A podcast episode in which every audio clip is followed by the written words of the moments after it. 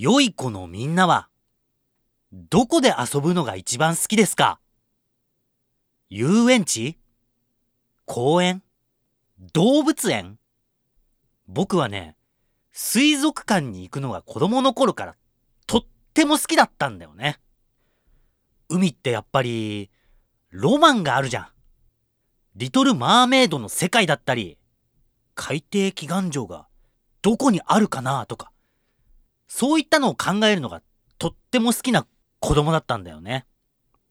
それこそ、海の生き物が好きだったから、僕の幼稚園の時の将来の夢、ジンベエザメになりたいだったんだよね。これは、前の番組でも言ったことあるんだけどさ、僕の通ってる幼稚園の行事で、誕生日月の子たちがずらーっと並んで一人ずつ、将来の夢を言うっていう行事があったんだけど、そのね、舞台の上に立つ前に、舞台の袖で待機してるじゃん。その時にさ、隣にいたりょうちゃんっていう女の子が、まーくんまーくん、まーくんは将来の夢なんて言うの？僕に聞いてきてさ。僕はね、ジンベエザメになりたいって言うよって言ったら、その女の子のりょうちゃんが、まーくん、ジンベエザメにはなれないと思うよ。っていきなり言ってきたんだよね。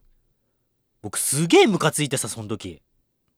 ジンベエザメなれるよ僕、ジンベエザメになるために、めちゃくちゃいっぱいご飯食べてるし、泳ぐ練習だってしてるんだからって言い返したんだよね。そしたら先生がさ、11月生まれのお友達、入場してくださいって言ってきたから、みんなでテクテク舞台の上に上がって、先生が、はい、じゃあそれでは、たかしくんから将来の夢を教えてくださいって言って、たかしくんが、僕はサッカー選手になりたいですみんなが、おー。じゃあ、たかしくんは、サッカーの練習をいっぱいして、頑張ってサッカー選手目指そうねって先生が言って。じゃあ次は、まいちゃん。将来なりたいものを教えてください。はい、私は、ケーキ屋さんになりたいです。おー。まいちゃんは手先が器用だもんね。美味しいケーキ屋さんになるために頑張ってください。はい。次、マー君。はい。僕は、ジンベエザメになりたいです。しーん。まあ、いわゆる滑ったんだよね。で、そん時に、初めて、あれ俺はジンベエザメにもしかしたらなれないんじゃないかなって思ったわけ。確かに、僕には手も足も生えてる。ジンベエザメには手足がないぞ。フォルムもちょっと違うし、僕の体にはあんな斑点はない。もしかして、ジンベエザメにはなれないのかもしれないって打ちひしがれている時に、先生もさ、そ、そうなんだ。が、が、頑張ろうね。みたいな感じで言ってきてさ。はい、じゃあ次、りょうちゃん。りょうちゃんは将来何になりたいですかって先生が聞いたら、りょうちゃんが元気よくさ。はい。私は、葉っぱになりたいです。え、りょうちゃん、りょうちゃん、りょうちゃん、りょうちゃん。は、葉っぱ？黒猫マー君のドタバタサーカス。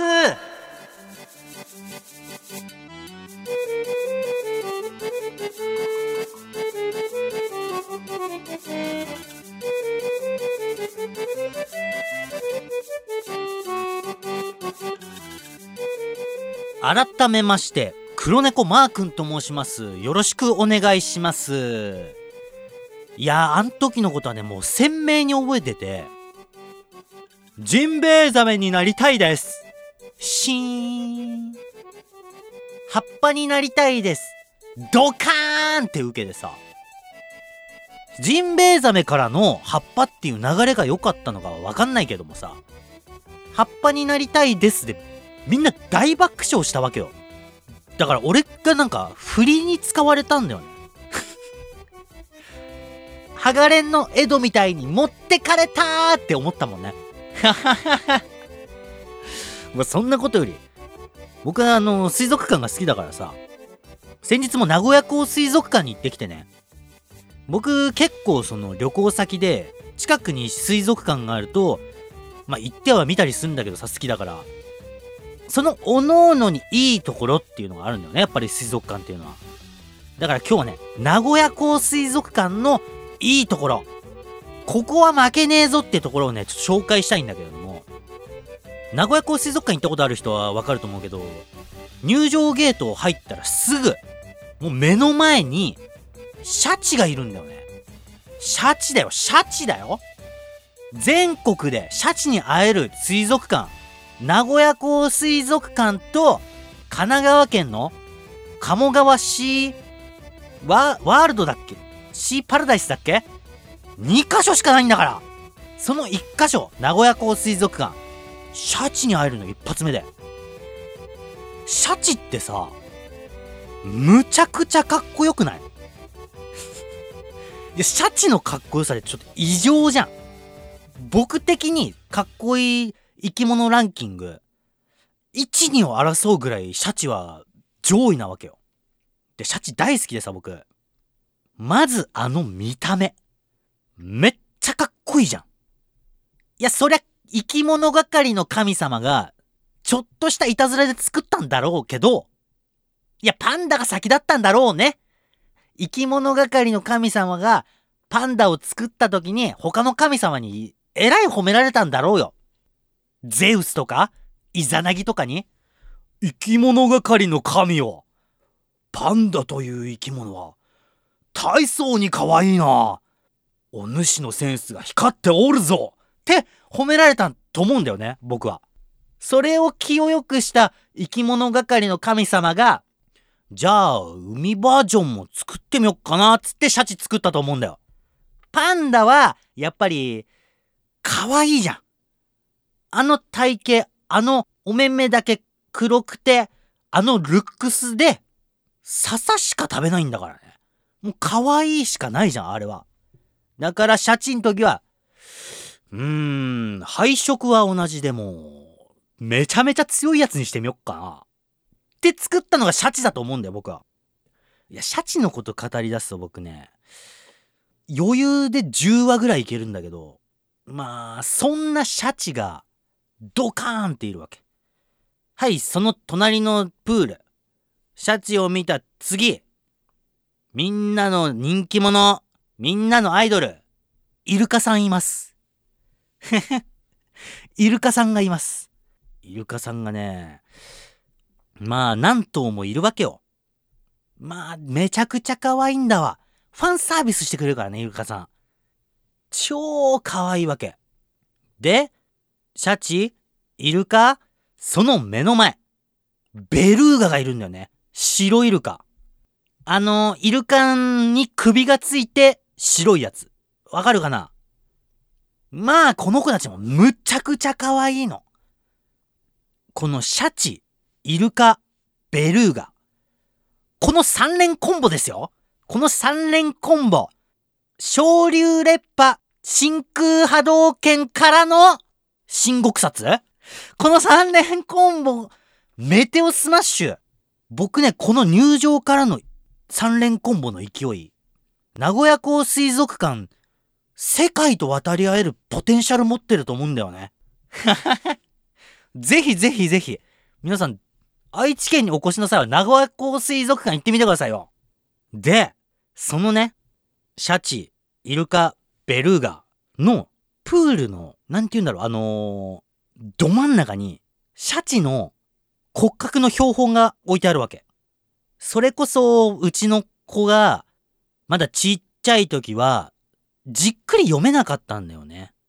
もうさーっとしか読めなかったんだけど、結構大きくなってきたからさ、それこそシャチ見に行ったり、イルカ見に行ったりってしてる間に、僕その標本のとこにさ、書いてあることを熟読してたんだけど、5300万年前に海に帰った物語。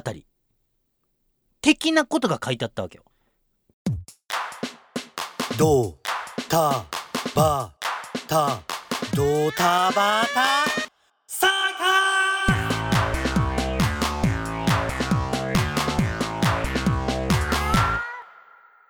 はい、今から皆さん、授業を行いますよ。寝てる人、起きてください。寝てちゃダメだよ。授業行うよ。すべての生き物、すべての生き物は、海で生まれたって。これはみんな知ってるよね。海の中で何かしら起きてさ、何かしらのなんかアメーバっぽい奴らが頑張って細胞分裂とかいっぱいして生き物ができて、その生き物が何かしらのタイミングで陸上に上がったりっていうので、すべての生き物は海から生まれたわけですよ。はい、良い子のみんな。ここ聞いといてよ。みんな、クジラさんって、もともと陸上で生活してたって、知ってる？はい、これ勉強ですよ、これは。僕たち人間はね、哺乳類っていう種類なわけよ。この哺乳類っていうのはさ、お母さんのおっぱいを飲んで成長したり、あと毛が生えてたりね。あとこれ一番重要なんだけど今日の話で。高温動物っていうタイプなわけよ。この高温動物っていうのはね、体温を一定に保つことができる動物って意味ね。みんなも一回はあると思うけど、一晩中冷凍庫とかでさ、過ごしたことあるでしょ？そん時の体温もだいたい36度5分で保たれてるわけよ。一方、爬虫類。これはね、変温動物っていうんだよね。体温を一定に保つことができないわけ。カエルとかトカゲとか、あとカメとかね。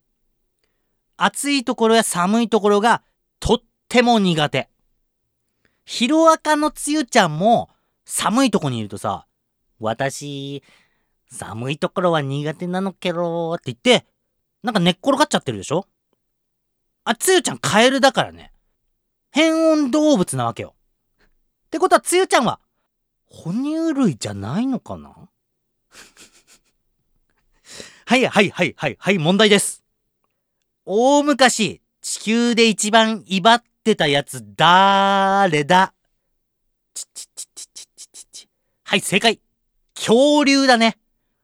大昔は地球中で恐竜が大威張りしていて、僕たち人間、哺乳類の大昔の先祖は、恐竜にね、ビビりまくって生きてたわけ。恐竜怖いよ恐竜に見つかると食べられちゃうよってビビりながら生きてたネズミみたいなやつ。先生、人間の祖先って、お猿さんじゃないんですか？はい、君、いいことに気がついたね。お猿さんが人間に進化したのは、つい、最近のことなんですよ。それぐらい僕は今、大昔の話してます。もっともっともっと大昔の話。で、恐竜に怯えながら、隅の方で、こっそりと僕たちのご先祖様が暮らしてた時によ。ドーン地球に隕石が降り注ぎ、氷河期が到来。もう辺り一面氷。そうすると、恐竜たち、大型の爬虫類。さっき勉強したね。爬虫類は寒いところが苦手。だから恐竜たちはね、全滅するわけよ。全員死んじゃうの。僕たちの先祖のちっちゃい哺乳類や、ちっちゃい爬虫類たちは、穴を掘って、その寒さから身を防いだり、みんなで集まったりしてて、温まったりしたんだろうね。あと、ちっちゃいからさ、ご飯ちょっとで済むじゃん。だからなんとかかんとかしながら生き延びたわけ。そこで、さっきまでビビり散らかしていた恐竜さんたちがみんないなくなっちゃったらどうなると思う？こそこそしなくていいよね。哺乳類たちはこそこそしなくてよくなるから、こっから、はい、大哺乳類時代へと突入します。大哺乳類時代に突入するとどうなると思う？みんなに置き換えて考えてみよう。10人のお友達の中に1枚だけクッキーがあります。どうなりますか？はいはいはい。そうだよね。良い子のお友達はみんな優しいから。一口ずつ食べようってみんなで分け合っちゃうじゃん。だけど野生の動物ってそうはいかないのよ。強いやつだけがクッキーが食べれる。強いやつだけがご飯が食べれるってことね。だからさ、弱いやつはご飯が食べれなくなっちゃうわけよ。ここで重要な子が出てくるよ。パキケトス。パキケトスっていうね。大きさで言うと、おっきな犬ぐらい。見た目もそうだね。犬に似てる。犬の口がワニみたいな。はは、犬、の口がワニみたいだけど、まあ、まあ何に似てるかって言われたら犬。このパキケトスくんもさ、ご飯が食べれなかったわけよ。あー、お腹が空いたよ。食べるもんがないよ。みんな強すぎるだろ。みんなにご飯全部奪われちゃうよ。お腹すいたよ。あー、ステーキが食べたいよ。カレーライスを腹いっぱい食べたいよ。って、波打ち際で膝を抱えて打ちひしがれていたんだろうね。そんな時に、その抱えた膝の足元にさ、ピチピチピチって、なんかが当たったわけよ。お腹すいたよ。なんだよ、このピチピチしてるやつ。なんか気持ち悪いよ。でもお腹すいたよ。もういいよ。こいつでもいいからもう、何でもいいから食べてみるよ。そのピチピチしたやつをパキケトスくんが、パクリ。もぐもぐもぐ。え、うま？ちょ待って。見た目キモいけど、うま？え、ちょ待って、え、この、海の中にめっちゃおるじゃん、こいつ。ちょっと潜ってみよう。パク。え、うまこいつもうまえ、こいつもうまみんな知らねえじゃん、これ。こいつうめえの知らねえじゃん。ちょ、待って待って。まゆみまゆみまゆみちょっとこっち来てこっちこっちこっちこのピチピチしたやつちょっと食ってみて。え、めっちゃうまくない？めっちゃうまくない？これみんな知らねえぞ、これ。このでかいのうまマグロって名前つける、これ。うまビールに合いそう。これイカって名前につける、これ。うまちょっと、隣に住んでるコアラさんちに教えてあげよう。ゴッチャさんゴッチャさんゴッチャさんこっち来てこっち食べてみて。気持ち悪いけど。うまいっしょうまいっしょヤハトシさんにも教えてあげて。タクちゃんにも教えてあげて。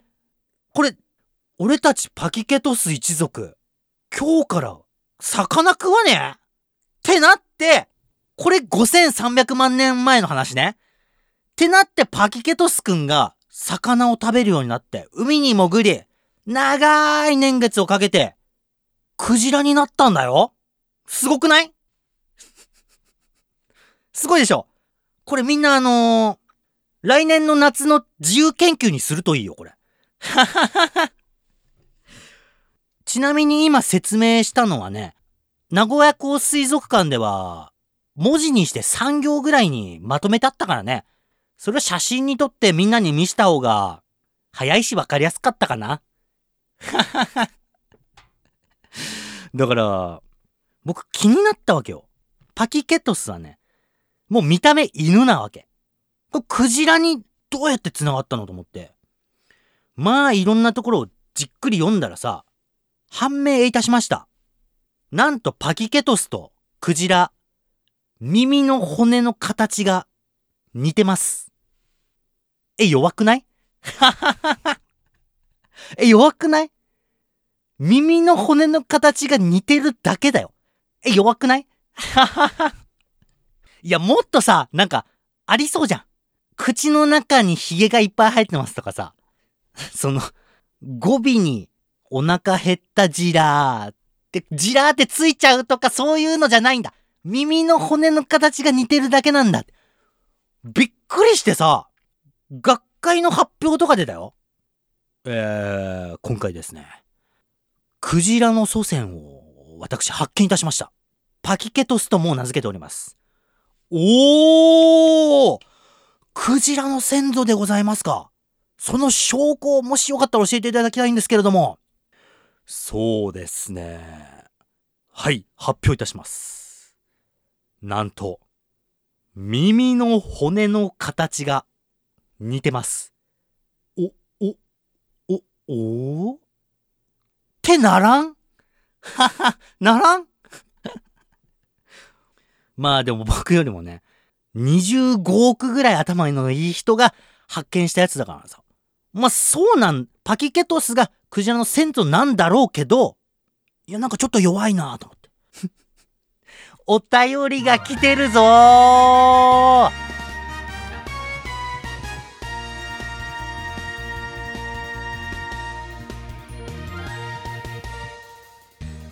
手に愛左手に勇気心の中には大きな希望。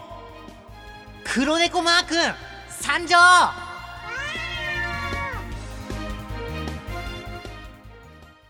黒猫ネーム。コアラズ。コアラちゃんありがとう。愛知県行きたい。パパが名古屋に行ったら朝はカフェでアントースト。お昼がスガキ屋で夜はエビフリャーと味噌カツって言ってましたあと、あと、レゴランドとトトロの森にも行きたいです。マー君家にも行きたいです。パパが愛知を満喫するには何日必要ですかと聞いてます。旅のしおりをマー君が作ってくれたらその通りに行きますと言ってます。マー君の新しいシールまだあったら欲しいです。なのといっちゃんとユンユンよりありがとう。いや、コアラちゃんたちから来たよ。スリーコアラズっていうね、世界を救うポッドキャストしてるんだから、みんな、ヨーチェックだぜ。やっぱりこっち来るならな。うん。コアラちゃんたちでしょ？まず外せないのが、長島スパーランド。これは外せないね。長島スパーランド行ってから、やっぱり、ゲロ温泉とか？長島スパーランドゲロ温泉と来たらやっぱり、伊勢神宮とかさ、やっぱそこら辺かますんのがいいんじゃないかな全部愛知県じゃねえだろうがはは、このね、ボケこれ数年前まで使えたんだよね。愛知県って何にもなかったから、本当に。だけど最近、それこそ、レゴランドとかさ、ジブリパークできたからこの一連の流れができなくなっちゃったのが惜しいな、これ。やっぱり愛知県来たらね、うーん、一郎の実家行って、で、鳥山明大先生んち行って、そう、僕この間たまたま入った喫茶店が、武井恵美ちゃんのおばさんがやってる喫茶店だったよ。すごくない？あの やっぱりね、レゴランド。これは外せないね。コアラバーサス黒猫で、やっぱりレゴランドのレスキューアカデミーこれ対決しなきゃいけないからさ。いや、白熱するだろうな絶対負けないけどね。やっぱりね、ご飯だよね。名古屋飯があるから愛知県には。アントースト、スガキやエビフレア味噌カツこれね、コーラちゃんたち覚えておきな。アントーストとは言わないよ。小倉トーストね。小倉トーストって言ったら2だから。うちの息子のはるくんもね、パン食べるんだったら小倉。もうこれ、パンは小倉しか食べないぐらいの子だから。美味しいよ。で、スガキやエビフレア味噌カツ？ナイスチョイスじゃん。これね、すっげえいい意味なんだけど、いい意味で愛知県ってさ、隣の三重と岐阜？お友達だと思ってるんだよね、これ。三重と岐阜は愛知のお友達だと思ってるからさ、実はね、名古屋飯ってね、結構ね、三重とか岐阜の食べ物多いのよ。ははは。ここにあげてる、ゴッチョさん、パパオエラさんがあげてる、味噌カツ、実は三重県出身です。はははは。それこそね、あのー、ケイちゃんって知ってるかな？ケイちゃん。ケイちゃんじゃないよ。ファラ家のケイちゃんじゃない。ケイちゃんっていうさ、食べ物が、岐阜の食べ物があるんだけどさ、こっちでは結構ポピュラーで、うちもね、あのー、ヶ月に2回ぐらいは食べるぐらいポピュラー。ケイちゃんのケイは鶏のケイにひらがなでちゃんなんだけど、鶏肉を味噌で炒めて、あと野菜とかも入れて一緒に炒めるみたいな料理でさ、これさ、結構みんなもう岐阜の料理って知ってるんだけども、この間ね、ちょっと店名は伏せておくけど、名古屋名物、けいちゃんって書いてあってさ、はははは。愛知県民は、すぐ人の真似しちゃうんだよね。やっぱ、東京と大阪に挟まれてるからだよね。これ、あのー、はっきり言っときます。パクリ文化あります。だからリアルに言ったら、愛知を満喫するんだったら、うーん、2泊3日で十分ですね。2泊3日あったら僕は楽しませれる自信があるな。で、しおりね。しおりね。これあのー、今度あの、ゴッチョさんと話しながら作るわ。はは。会話しながら作るわ。あとは、八幡さん連れてきてね、絶対。で、シールでしょ？これ僕が作ってるから、いっぱいあげる、いっぱいまた送るからね。なのちゃんといっちゃんと、ゆんゆん、ほんとありがとうやっぱりね、お便りは、お願いしてみるもんだね。すぐくれたよ。ほんと優しい子たちだね、もう。みんな、スリーコアラーズ、現代の日本人が聞くべき、ナンバーワンポッドキャストだからね。3人の子供たちが、頑張って喋ってるからみんな聞いてあげて、本当に。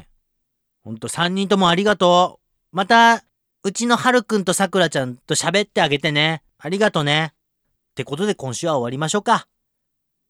この番組では、お聞きのあなた、あなたからのお便りを、切実に熱望しております。あなたがお便りを書かなければ、うちの放送にはお便りは届きません。あなたのお便りを欲しております。ぜひぜひよろしくお願いします。あと、ツイッターで、ハッシュタグカタカナでドタバタサーカスにて、ご感想をお待ちしております。いや、本当にね、コラちゃんたちお便りありがとね。明日学校とかでみんなに、クジラさんって、もともと陸で生活してた動物なんだよ知ってたって言ってみなみんな知らないから。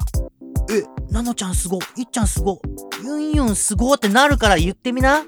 それではまた来週せーの皆さんさようなら